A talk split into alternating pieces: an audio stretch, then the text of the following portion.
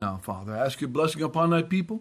You said you'd bless those that hear this book, Lord, that hear the prophecy, and those that read. And, Father, we seek this now, and we praise you in Jesus' wonderful name. Amen. Well, as we're continuing our journey through Revelation, we're getting now to the fourth church of Sardis. And as we see, as explained in the beginning, and I'll try to recap a little bit, these churches both, as we see go through these seven churches, not only is it symbolic of exactly what is happening in the churches even today, or the types of church, of how many different churches we have. So many people call them, church. Or even nowadays, most people, most places do not want the name church. They're anything but a church. They are community or something, but they don't have the word church in there no more. You just don't get the First Baptist Church of it. Now it's, the First Community Center or whatever. They call it anything but a church. But see, as we go through that, as we see that not only are these individual two types of churches, and as we see even this day and age, but it's also represents types of the Christian. We see individually our own spiritual growth. As we see this, we see our spiritual growth, our doldrums. We see as we start in the church of Ephesus. Remember, we saw Ephesus that Jesus has the 7 stars. And in verse 1 of chapter 2, he says, he walks. He walks amongst them. He's in the midst in Ephesus. So we see that the Lord is working. And then this church, in verse 2 of Ephesus, we see that they labored, they had patience, and they worked, and they worked, and they worked. They tried those other apostles. They believed the word of God. They tested the word of God. They proved the word of God. And they labored for God. But we see in time, sometimes we go in our Christian life, as we get hard, and sometimes it just, we knuckle down and we plow under. And that's what happened when we get to the next church, when we saw the church of Smyrna. Sometimes life just gets hard. And in Smyrna, when he's telling us in verse 8 of chapter 2, he says, I know thy works. I know. Verse 9, I know thy works, the tribulation, the poverty. This was a church that Jesus had nothing bad to say about. He didn't condemn them. He didn't rebuke them. He just encouraged them to keep going. Because sometimes life is so hard, the last thing you need is, because you remember what the Bible said about Jesus? A bruised reed, he won't break. Oh, he's not going to bust you and get you. We do that in the world, kick them while they're down, make sure it hurts. But not the Lord, because the Lord raises us up. But so as we see that, we start working and work. We work for God. We get saved. We love the things of God. We love working for God. We love the word of God. We start learning doctrine. We start learning about things and that there are things in the Bible to hate. But then sometimes you get saved, life just gets hard. Sometimes you do get persecuted. Sometimes you do physically get ill. But when we come through that, when Jesus said be faithful and tells us he'll give us his crown. But then as we keep going on, we see the next church when we come up to. After Smyrna, we see Pergamos. And what do we get in Pergamos? After being growing a while, after we're fellowshipping a while, in Pergamos, Jesus said he also still knows thy works. But now, in verse 13, we see this church, Satan's influence is getting stronger and more powerful.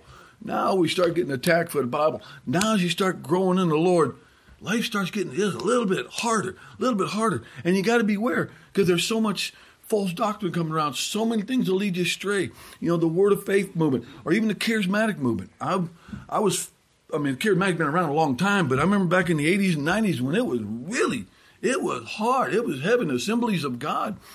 The praises and trying for a Christian to try to tell him, why are you talking in tongues for? Why? Don't you know the gifts and the calling of God? And yet you can't teach people these things. They just they take what they perceive as doctrine and run with it. But when you try to the scriptures and test it, you see most of these gifts, most of what the charismatics are doing are wrong. It's not doctrinally thing. But either way, as we grow in the Lord, then we see after Pergamos what happens. We come up to Thyatira in verse 18, chapter 2. And the Lord said he still knows his word. He has eyes like fire. God sees us. But you know what happens? Now sometimes a lot of Christians, this is to me almost like the parable of the sower when he sowed to sow. And when he says in verse 20 that they start infiltrating with the Nicolaitan or with Jezebel, and they start taking false doctrine, and they start taking every wind of doctrine that comes their way. and they don't try him. And next thing you know, what happens? The Lord has to judge this person. We, as we saw in Thyatira, he will kill children. He will send judgment. He will remove the candlestick. He will wipe you right out the church. And I've seen it happen. I literally have seen people. Because sometimes you wonder, people say, well, I can go to church anytime. Then how come they're not here? How come they're not here? You know, John, remember, he says that they went out from us. They left us. We didn't kick them out, right? They left us. Why? Because when times get going, they get some false doctrine. They get a little evil. When joy, when persecution, when trials come, they wither away. They're gone. And see, that's what we see as we go through this analogy of these churches. And now we're going to look at Sardis, which is the most deadest church of them all. And that's what I want to show us here. We have to guard our Christian life because we will end up just like Sardis. And all of us have been saved any amount of time. We know many people that they did run well. How come they didn't finish? Where are they? What happened to them? Why are they not here amongst our midst? Because we're going to go through the book of Sardis, and excuse me, I forgot my little toy.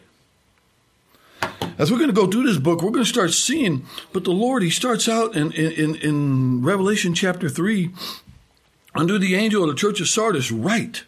And again, these things are right. God wants us to know these things. These things saith he that hath the seven spirits of God. And as I started reading and started looking at these churches, we're going to start running down. We're going to see the concerns of Jesus for his church. And this is the first thing he is always concerned about. I know thy works. And we see this statement over and over again, and every single time he says he knows our works. Why? Because he has those seven spirits. The seven spirits, God, remember, turn back to Revelation 1. Remember when he started seeing this, he gives us the explanation in Revelation verse 1:19. Write these things, save which I have seen, and the things which are, and the things which are to be hereafter. Remember, we saw this is for all eternity, before, beginning, and after. But verse 20, the mystery of the seven stars, which I saw in my right hand. Remember that right hand? You know that right hand's got a hole in it. You know that right hand of God that made the heavens and the earth. You know the Bible says by his right hand, the power, the love. Remember that hand, remember that little hand that held baby? Remember the song we said, Mary, did you know? Did you know that you're holding and kissing the very God that made you? By that hand, that right hand, he holds the stars. He holds the whole entire universe in his hand. I don't know how he could do that. I don't, but he does. He says he does. But he said, what thou sawest, verse 20, the seven golden candlesticks, the seven stars are the angels, or the pastors, the leaders of the seven candlesticks, end of the verse, and the seven candlesticks which thou sawest are the seven churches. Now, Jesus starts out reminding this church, who's in charge of this church? See, what happens is we start going, when we follow the progression, remember in Ephesus, they left their first works. It started because you stopped loving God. But you're working for God. You're here at church. You do things. But do you love him? Do you love him? See, that's the question. Do you love Jesus? See, because if you do, it's going to show up on your feet. You know, I have this saying, I kind of say to my wife a lot of times, and I can't hear you. I'm watching your feet. See, I'm not listening to what you're saying. You can tell me all you want, but I'm watching your feet because your feet talk louder than your mouth. See, it's what you're doing. It's what are you doing? What's your walk? So what are these people doing? What is Sardis doing that got the Lord's attention? Because remember, he wrote just these seven churches, but there's a lot more churches. We know for a fact there's the church of Laodicea where he's going to write them. But all these other churches, there were so many, we know them. The church of Colossae. Not a letter to them, but they have one. The Philippians, all these churches of the Macedonia region. But he picks out these certain churches just to show us. So let's pick it up. See, his concern, Jesus is always concerned about our churches. And it's the truth. You know something? He always knows. God knows. He always does. It's us that forget. It's us that don't remember. He knows his work. But you know the problem? Watch this. Here is the problem with this church. Thou hast a name that thou livest and art dead. Who gave him that name? You know, the Bible says, let another lips praise thee and not thine own. Don't get up. Who gave him this name? They did. You know, we like to tout our own horn. We like to blow our horn so loud, make everyone think that we're so wonderful. And when you read these, you know, like I get the flyers in the mail, these churches, why I should come to their church, why I should come. The last one I got, I would not go to their church for anything. You know what I mean? Santa Claus on a motorcycle, and I'm going to go to see you. No, because see, a lot of these churches around here, even in this neighborhood, and I don't know if any of you have actually experienced, have gone to a church lately. I've gone to one that's been dead. I did. I went to one right down on the corner of Alamo and something. Well, guess what? They preached the word, and they were doing things, but you know what? I didn't get fed. Pastor's walking around with his headset on, lots of things, and he's preaching out of his cell phone. So he's using his phone to run the whole. So the whole time he's like this on his phone, which is fine, nothing wrong with that. But the message, the church was dead. I mean, they're claiming, they're praising the Lord. They got a list of things that they do. But there was no love in that church. You know, I walked in and out of that church, and not one person said a word to me. The whole time I was there. Nobody. Not even a word. That's okay. That happens.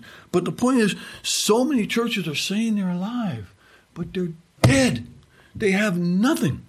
They have nothing. That's why the Lord comes along and he gives us what we're supposed to do. Challenges. Verse 3. Verse 3. Remember. What can you remember? You know, we were just talking about that yesterday. We had a men's thing, and they were asking me something about a verse that affects my life personally. And for me, it's in 2 Peter. 2 times, Peter said, I stir up your mind to remembrance, though ye once knew these things. Though ye knew this, I want you to remember. I need you to remember. We forget. That's our problem. We forget our salvation. We forget what we were saved from. We forget the price that Jesus Christ actually paid. Those holes in his hand, still there. The ones that said, I love you, that's how much. You see this far, and a cubit and a cubit. That's how much God loves us, 2 cubits. No, he loved us so much that he gave. God so loved the world that he gave, and he gave, and he gave. But what's our problem? God gives to us, and we forget. See, remember, Jesus gave the parable of the talents, and he gave to every man according to his ability, women too. Some he gives more, some he gives less, but he gives everybody. Everyone that cometh into this world, he gives you something. And what are you doing with it? What did you do with your talent? Did you make 5 more? Did you make 10 more? Or did you just take what God gave you, bury it in the dirt, go about your business, live your life happily ever after? When you get to the end of life, oh, God, remember me? Oh, yes, you remember you. You have your part appointed with the unbelievers, with the fire quenches not, the gnashing of teeth, as Mark says. But he says that they'll be part of unbelievers, because a lot of people, what happens is they come to this church, they get to church, they get saved, they walk in the Lord, or not get saved, but they walk in the Lord, they walk parallel with us, and then they depart. Why? Because the Bible says the word never found room in their heart to grow. And that's what you have to ask your own self. You know, the Bible does make that question for you at home. Know ye not your own selves if you're in Christ. See, I could look at you and say, oh, you look good to me. Oh, you look good. Oh, you look good. Oh, you look, yeah. Well, I don't know about you. But see, we can't do that, because the Bible says we rise and fall to another man's servant. That's not for my place to judge you on your salvation, but I will judge your fruit. What's growing on your branches? See, Jesus said, you know him. I'll judge you by your words. He said, out of the heart, the mouth to speak. So when I listen to you speak, and when I watch your life for a while, well, guess what? I don't see or hear anything. Now, as Paul says in Galatians, oh, foolish Galatians, I stand in doubt of you. Now, I can't say no one in this room I could personally stand in doubt of, but what about your own self? See, we take the Lord's Supper, and the Bible tells us to examine ourselves. Examine ourselves in the faith. Where are you? Are you being watchful? See? Are you being watchful? That's what we need to do. We need to recognize, in point 2, this is a challenge that we have, that we need to recognize. We need to remember. We have to think. See, the word watchful, it's just that. God tells us over and over and over again, many times through the Scriptures. And we're going to start taking a little tour, just to show you what it means to be watchful. See, because we have to watch. You know, what was remember in the Old Testament, you had the watchman. They put watchmen on the gates. They'd light fires if they see a signal and warn them. And what would happen if the watchman went to sleep? It cost him his life, would it not? Turn to Ephesians 5, if you will. Ephesians chapter 5. And we'll see. Just start using a few of these words, what we're supposed to watch for. I mean, we're always supposed to watch out, right? I mean, that's just figure of speech. But in Ecclesiastes chapter 5, Paul's telling us, wherefore, 5:14, wherefore, he saith, awake thou that sleepest. We're on point 2a. Awake thou that sleepest. Awake thou that sleepest. What happened? And arise from the dead, and Christ shall give you light. See then that you walk circumspectly, not as fools, but as wise, redeeming the time. See, this is a list. These are things that we have to do. See, most people want to sit in Christian life, and I see this, and especially nowadays, because people don't read the Word. People do not read their Bibles. And if the Word doesn't get in you, it's sure not going to come out of you. See, what are you watching? What are you reading for? Turn over to 1 Thessalonians. Let's watch another use of this word. In 1 Thessalonians chapter 5, Paul's telling us, again, what we need to watch for, what we need to be awake for, what do we need to be alert. You ever hear that one? Be alert. We need more alerts. But in 1 Thessalonians, Paul's telling us in chapter 5, pick it up at verse 5, ye are all children of the light, and children of the day. We are neither the night or darkness. Therefore, let us not sleep. Sleep, as do others. You know, most everyone around you is sleeping. Most everybody around. And I don't mean actually physically sleeping. See, know ye not. Awake. Awake. We have to be awake. We got to be watchful. We got to pay attention. You know, Peter tells us, would be watchful. Why? Because the devil wants to get us.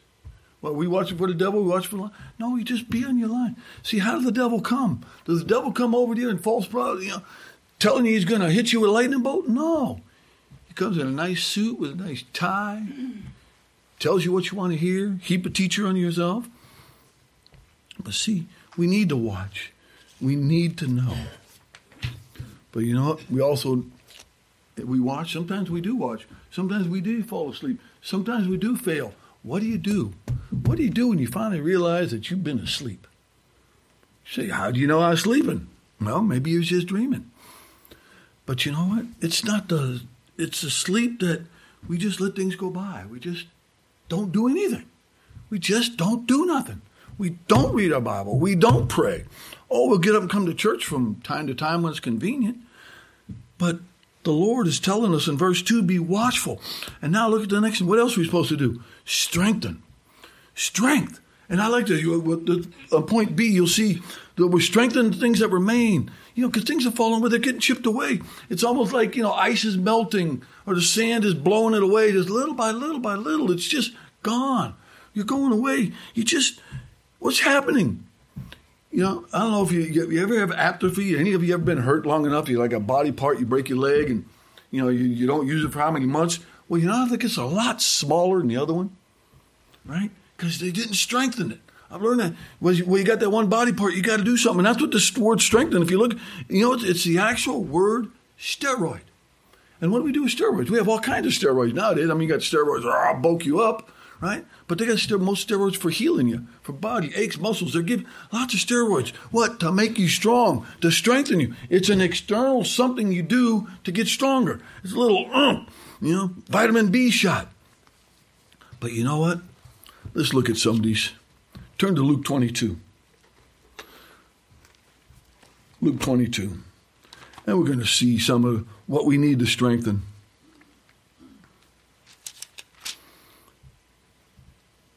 In Luke 22, verse 32. I'll pick it up at 31. You know this story. And the Lord said, Simon, Simon. Remember, Simon's all boasting. Oh, yeah, I'll do whatever. But Simon, Simon, behold, Satan hath desired to have you? What does Satan want you? Are you such a problem? Are you such a thorn in the devil's side? Does the devil want to get you because you keep reminding him that Jesus is there? But I have desired that he may sift you as wheat. Oh, he'll run you through the ringer. But verse 32, but I have prayed for thee. Wow.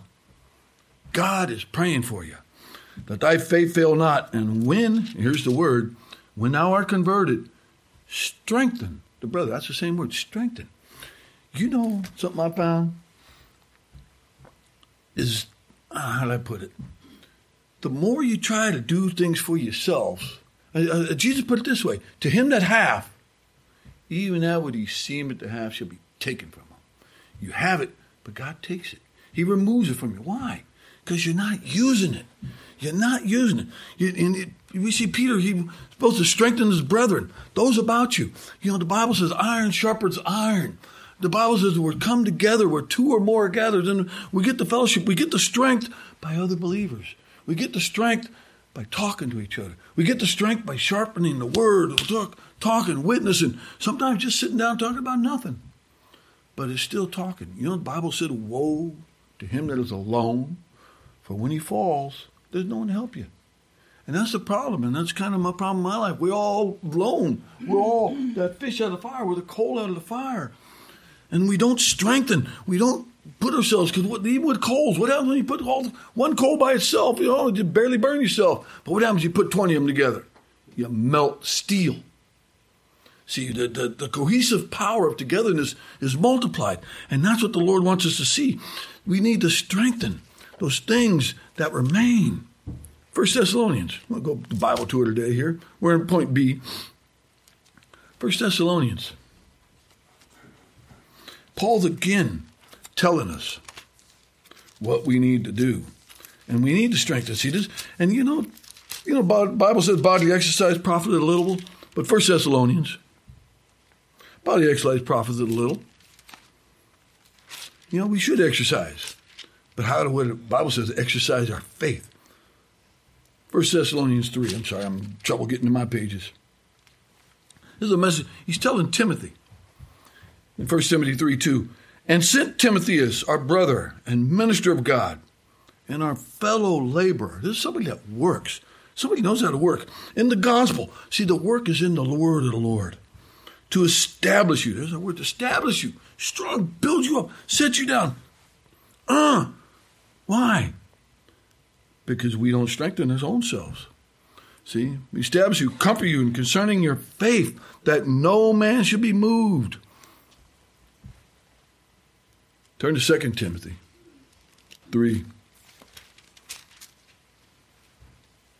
And we see, again, the same principle of Paul wanting us to be strong in the Lord and the power of his might. And he's talking about becoming, hold on, I got the right one? One that ruleth and knoweth the care for his house. I'm on the wrong part, but let's keep. I just can't emphasize enough the strength. Again, I can say right now, drop down, give me 20. How many of you can do 20 push-ups? Anybody? Okay, remember Abraham? There's 15, and you have 15. Okay, there are 5. Let's see. Can you give me push-ups? But can you memorize one verse of Scripture? I'll give you one. Jesus wept. There. Tough Scripture to memorize. Can you memorize it? Can you memorize? Can you hide the word in the heart? Because how are you going to get strong? Taste and see that the Lord is good. We're supposed to eat. We're supposed to feed. We're supposed to taste. We're supposed to remember what thou hast received and heard. Back to Revelation 3. Therefore, verse 3, remember how thou hast received and heard. Do you remember? Do you remember the day you got saved? Do you? You should remember that day. It should be clarity in your head. Bam! Now, again, not always. I understand some kids, you've been saved so long, but the problem is, are you saved? Are you at home? Are you? Do you know if you were to die today, right now, are you going to heaven? Are you? See, if you had to think for a second, well, see, Why is your mind casting doubts on you? Let's continue. We need to remember. We need to recommit ourselves, be loyal, faithful to God. We need to hold fast. And that's just that. You ever see that thing of that cat hanging onto the bar, trying to hang on to life, that cat hanging on? Well, you got to hold. And having done all, Bible tells us, remember it says, having done all, stand. Boom. I'm not moving. Now, can you say that tomorrow morning when it's time to get up? You say you want to read your Bible, sleep a little longer, read a newspaper instead. You put something before. See, you didn't hold on. You let go. You let go. You know, I let go, and I forgot to change our buttons here. Beautiful picture of Sardis. You know, the only thing I look at pictures like that, and I'm digressing. I'm sorry. I just tried to catch up. Everything's either uphill or downhill, like San Francisco.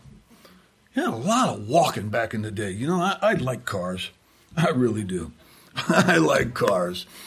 I just don't feel like walking. Like everywhere they had to go and look, and you had to walk to the top of the mountain, walk to the bottom of the mountain. Everywhere you had to walk, walk. I'm going to skip this one. A little bit about Sardis.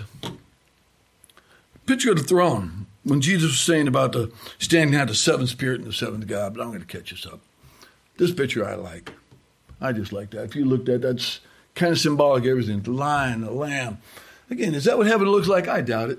For one, the throne is emerald, so it's green, not purple. So we'll see. But anyway, it's just beautiful picture. I just like throwing up at it because it's symbolic. It's because what we're reading in these languages, when back at verse 1, we see seven spirits, seven stars, seven in the right hand. He's walking in the midst of the candlesticks. It's just a beautiful picture because Christ, what it's telling us, Christ is all in all. Christ is everything. He is our Lord. He is our light. He's our lamp. He's our God. This is where we got to get to. See, this is where I'm at to speed up and cock-a-doodle-doo. Time to wake up. Wake up. Repent. You know, he tells us in verse 3 that if we don't hold on, if we don't hold fast, if we don't repent. And, you know, we hear that word sometimes, and even for me as a Christian, I hear the word repent so many times I basically forgot what it means. It just, you know, you just kind of like, oh, repent. But this is something he told to every single church, except Smyrna, that we need to repent. Repent is change your mind. Just go like this. Turn around. Turn around. What are you doing right now? Do something different. So you say you don't read your Bible. Read it. Put an alarm on your phone. Turn the clock off. Find some reference for you. For me, it's early in the morning. I set the alarm up earlier. And I generally, there's times when I really feel like I need to read, I'll change my phone, I set the alarm a half hour earlier, which is usually 5 something in the morning. I'll get up and just read. Why? That's what Jesus did. You say he did? Yeah. Well, he didn't read, but he kept getting up early in the morning. Early in the morning, he'd go out and pray. Early in the morning, out to say. Early in the morning, he arose. You know, that's a good thing for us to do. That's a good thing for us to do. Why? Because then we can hold on to his word. We can repent. You know, when he says repent, again, Job said he poured himself. Remember the whole book of Job, the whole book. When you finally get to the end of Job, as we see, and all the story with all the dialogue of Eliphaz, and God came back and said, Job, where were you when I made the dinosaur? Where were you with the fire? Where were you when the angels? Job, where were you? Job said, I abhor myself and I repent. Dust and ashes. See, repenting is a breaking of your heart. It's a changing of your will. It's a changing of your mind. It's the bending of it. That you bend it over this way. You know, sometimes you ever remember cars with no power steering? You ever remember the little three on the tree? You can't even turn those wheels unless you're moving a little bit. You're moving, you can turn it. But without that, it was hard. You couldn't repent unless you're moving. Well, get in the Word. Get into the church. Get back into it.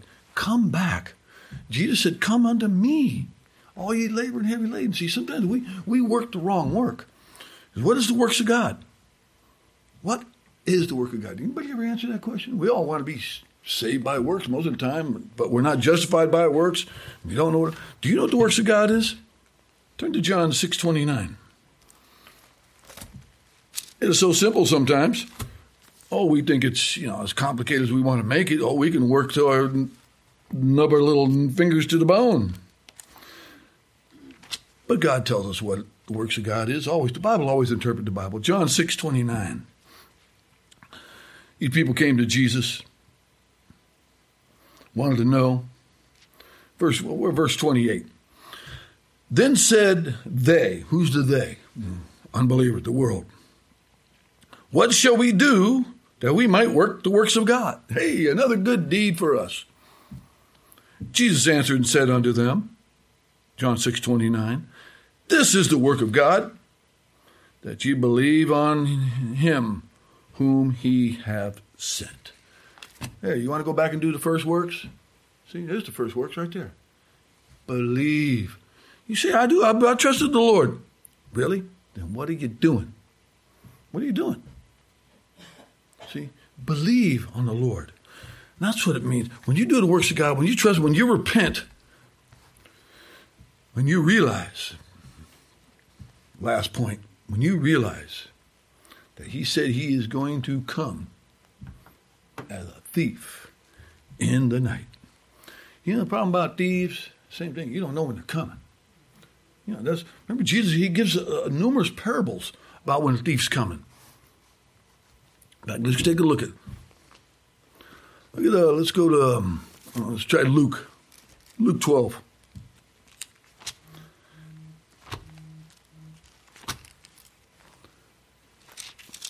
In Luke chapter 12, Jesus tells us a little bit of the story.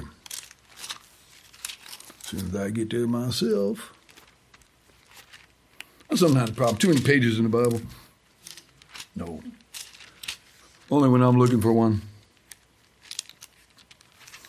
But in Luke 12, Jesus said, well, it's taking me forever to get there. I'm sorry.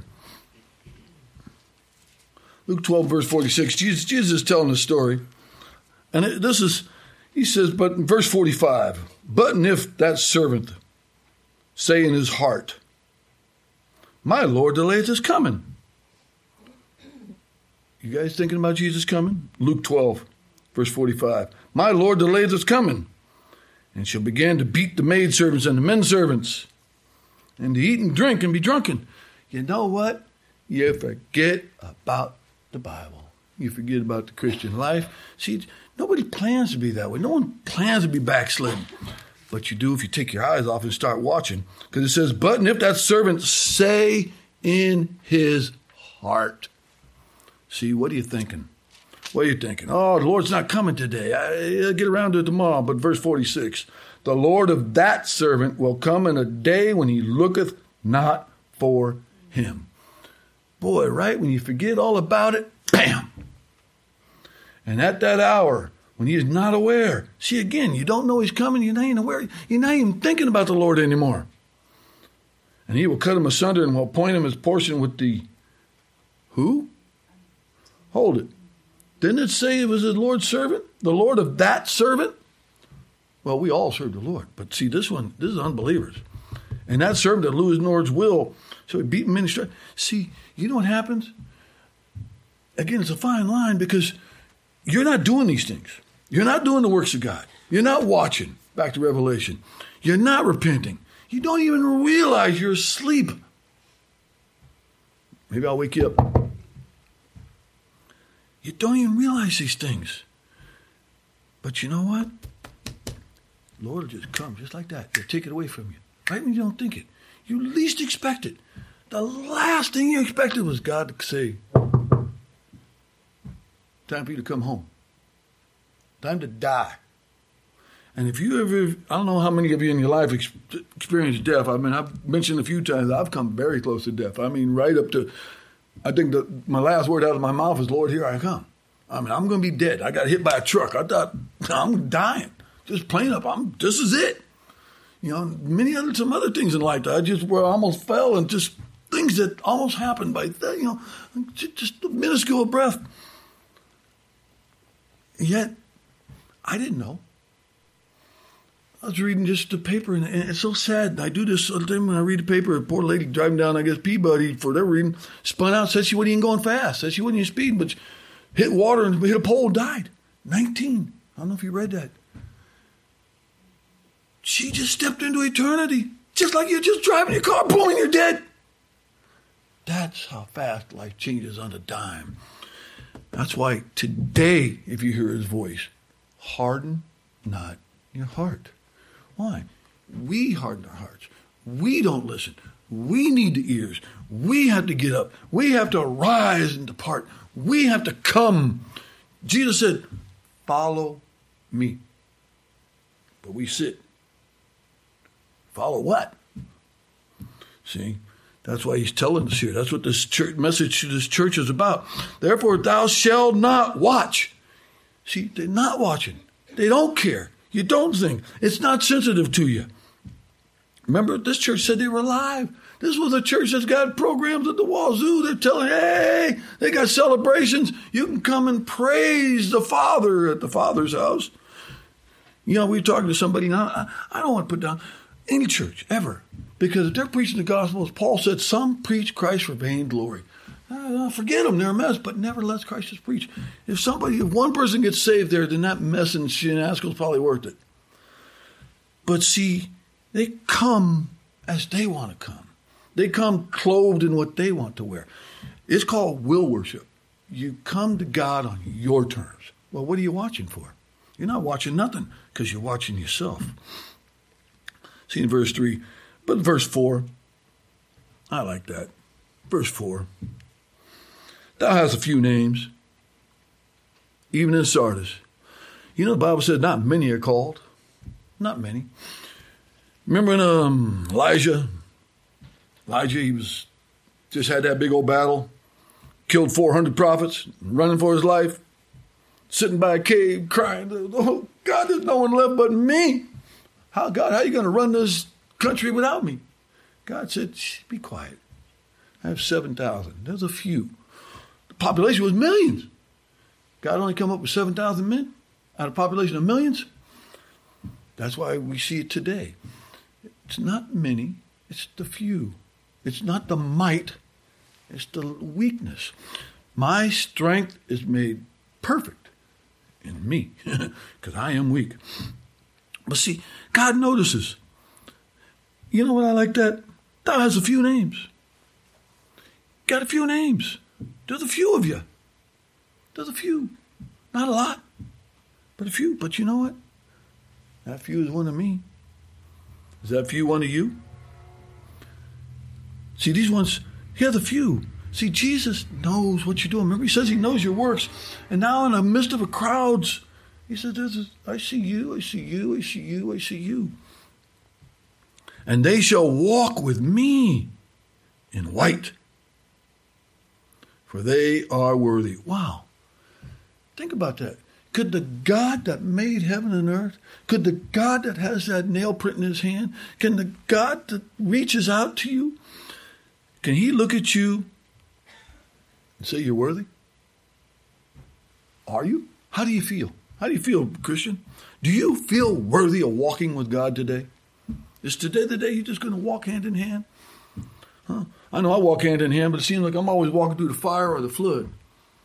You know, remember he says in Isaiah, when thou passest through the fire, when thou walk, he upholdeth my hand. It's the psalmist says, he holds my hand that I don't fall headlong. Wow, walking with Jesus is a good thing. It sure is. See, but we see that we got consequences. We got comfort.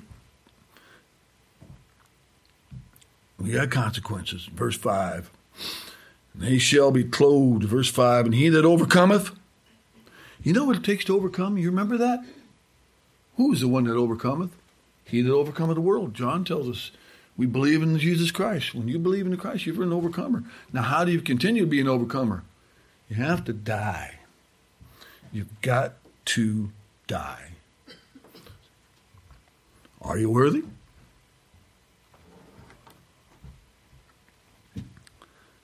He that overcometh, verse 5, the same shall be clothed in white raiment, and I will not blot his name out of the book of life. Wow. Can you think about that? God's going to blot your existence. He said that about Judas. Remember he said about Judas? What a testimony. It had been better for this man that he had never been born. Is that what God say about you? Why would it have been better for him not to be born? Because we know the terrors of the Lord. We know that hell awaits. We know eternity without Christ. Now, he on this life, remember, he says he sends the rain on the just and the unjust. He does blessings and stuff in this life. But you know the worst part about hell and this one, not walking worthy, having your name blotted out? Remember the story of the rich man? There's a certain rich man. And I like that. You know, the Bible says God knoweth the wicked afar off. God knoweth the wicked afar off, but he calleth the righteous by name. God knoweth our name. He's promised he's going to give us new names as we see. But remember that rich man? Remember Lazarus? Lazarus suffered and everything went wrong for Lazarus. Lazarus just kind of didn't have a good. Dogs licking him, begging for a crumb. I mean, what a tough life. But that rich man, the Bible says he fared something every day. Every day was a good day for him till the day he died. And the Bible says he lifted up his eyes and he looked up and he wanted a drink of water. Boy, all of a sudden he wanted to pray real quick. Couldn't have a time for prayer in his whole entire life till he hit hell. And then he prayed. There was no answer. No answer was forthcoming. But he did get an answer in God's mercy. And know what it was? Son, remember, in your lifetime, you received the good things. Son, remember. What does God tell us back here in verse 3? Remember. See, we both need to remember. See, but fortunately for this guy, his memory was a little too late. Then he starts praying again. Oh, now he's concerned about the salvation of others. Now he's concerned, but it's too late. He's never going to walk worthy. He's never going to walk with God. He's never going to be clothed in garment. And his name did get blotted out. Imagine Jesus with an eraser. There goes Pastor. Just erase your name right out of the book of life. Like you never existed. Wow. I mean, wow. Think about it. God just erased your existence. But let's go on. He that overcometh, verse 5, shall be clothed in white raiment. You know, God only got one color, and that's white. White is always pure. White is clean. White is holy. But let's pick it back up where I'm at. Verse 5. He blots our name. Let's look at some of the book of life. Look at Revelation 13. Turn 13:8. You know, it makes a few mentions of this book. This one, again, associating with the difference between believers and unbelievers in Revelation 13:8. And all that dwell upon the earth. See, right there we got it. This is the earth. These are people that love the earth. This is their life. You know, the Bible says that eyes of man extended to the ends of the earth. All they see is on this plane. They can't see a spiritual plane. All there to worship him, whose names are not written in the book of the life of the Lamb, slain from the foundation of the world. You know, this book has been written around a long time, but, you know, this is not the only book God got. God has a couple books. You know, one good book I like that God has, this one God's writing. And you know what? God just wrote something in there today. God's his pen. He's probably still writing right now as we're talking. Turn to Malachi 3:16. You know, I love. You know how many good 3:16s in the Bible? I don't know. You ever study that, Pastor? See how many good 3:16s? Remember about Timothy 3:16. All Scripture is given by inspiration of God. For God, John 3:16. For God so loved the world. There's a couple other ones off the top of my head, but turn to Malachi. Just go to Matthew and hang a left, which is what I'm literally trying to do myself. But Malachi 3:16, God's got a book. He's writing a book. I mean, he's erasing people's names. Boy, I just can't. I'm having a bad day with my Bible.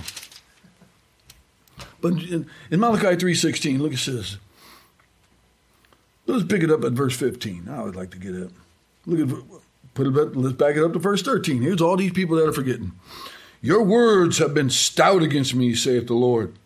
Yet ye say, what have we spoken so much against you? When are we talking about you, God? Huh? What do you mean, stout? What are you talking about, God? Verse 14, ye have said. Did you ever say this in your heart? You're wasting your time? Huh? It is vain to serve God. Huh? You ever say that? I'm tired. I don't want to go to church today. It's a waste of my time. What profit is that we should keep his order? What profit is it that we should read his Bible? And we have walked mournfully for the Lord. Most at least they're walking. See, they want credit for what they're doing. Verse 15, and now ye call the proud happy. Oh boy, you got the things all wrong, huh? Your perspective. See what happens when you get out of the church? Woe to him to call sweet bitter and bittersweet. Because when you're outside of the Lord, when you're not walking with the Lord, you see things backwards. Yea, they work wickedness or set up. Oh, yeah, let's have a good time. Sin is fun. And they tempt God or even delivered. But verse 16, this is those few. Remember? He's in Sardis, all this is going wrong, but you got a few. Verse 16, and then they that feared the Lord. Do you fear God? Now, you know, most people's perception of fear is, I'm going to squish you. No. You ever fear your father? You ever feared letting them down? You ever fear that you fail them? You ever fear that they might do something you think they might not love you? See, that's the fear. The fear is the awe. It's respect. It's not the fear he's going to crush you, kill you. That's a dictator, not our God. He gave his life. Then they that feared often spake one to another, and the Lord hearkened. You know God's listening to what you're saying. He knows your works, but he knows what you're saying. And they heard it, and the book of remembrance was written before him, and them that feared the Lord and thought upon his name. Remember Jesus keeps saying, I know your works. Sure, he's writing them down. He's keeping score. He's got a little scorecard in heaven. But is it for you getting in heaven? Of course not. Wood, hay, stubble. What are you sending up ahead? See, our life, this world isn't our home. The Bible says that Abraham, and we're close soon. Abraham, he sought a city whose builder and maker was God. He's walking through this world. He's lived with it. And Abraham blew it. I mean, Abraham, boy, he's got some problems. But the Bible says Abraham was a friend of God. Abraham was a friend of God. God promised him everything. All the land, all the promises of God are without repentance. But see, we see these people are going to have their name blotted out of the book of life. Back to Revelation. Pick it up here. Verse 6, he that hath an ear, let him hear what the Spirit says to the churches. See, Jesus wants us to listen, to pay attention, and to remember. We have to keep going back. Remember, we keep hearing it over and over and over and over and over again. Why? Because sometimes if God said it once, we still wouldn't hear it. Sometimes God's got to say it twice. Sometimes God's got to say it three times for us to get his attention. And he's telling this church of Sardis. He's trying to remind these churches that we saw. He came down there. He's trying to tell them where they're wrong, where they're standing. But he's also got to tell you what you're doing wrong. You know, the Bible, Jesus said, whom I love, I reprove. You know, God isn't talking to the unbelievers. He ain't got time for them. He says, what are you to do to take you my word in your mouth? Don't even do that. But God loves you so much, loves me so much, that if we overcome, if we serve him, if we watch him, he's going to put our name in the book of life. And that's a great place to be. I mean, I just like that. But to think about people getting their names erased. That is hard to comprehend. I mean, again, I quoted back to Judas, and I started reading a little bit of secular what happened to Judas. It probably really was good that he wasn't born, because we read the story. But Judas, what the secular stories tell about Judas, he blew up like a thing, and he was swollen. He was alive for days. He was blind. I mean, he just literally rotted and blew up. Because when you say his guts, a horrible death. But then to think how much more sore punishment suppose you trodden underfoot the Son of Blood, not counting it a precious thing. That's what happened to Judas. And we can't be one. We have to watch. Because you see, Judas walked with the Lord. He served. You know when the 70 went out doing miracles? Judas was one of them. Yep. And they came back rejoicing. Yay! Judas was one of them. Yeah. How did these people in Sardis, what happened to all the other ones? There's only a few walking. What happened to the rest? They never overcome. They never made it. This church is a dead church. It's about as dead as it can possibly be. And I came from one. And you know, and I would say that same thing. I use that analogy because most of the people there, they didn't do anything. And most of the deacons, I didn't even think they were saved. They had no testimony. No, the word of God never came out of their mouth. It was a dead church. And there was a couple of us, we're doing so much. We're carrying so much load in this church. It was dead. And I mean, I literally came from the church of Sardis. But there was a few. There was a few. And there was a few. And that's the thing. There's a few of us here. And I ask you today, Christian, where are you at in your spiritual life? Where are you today? Are you walking by the Savior's side? Huh?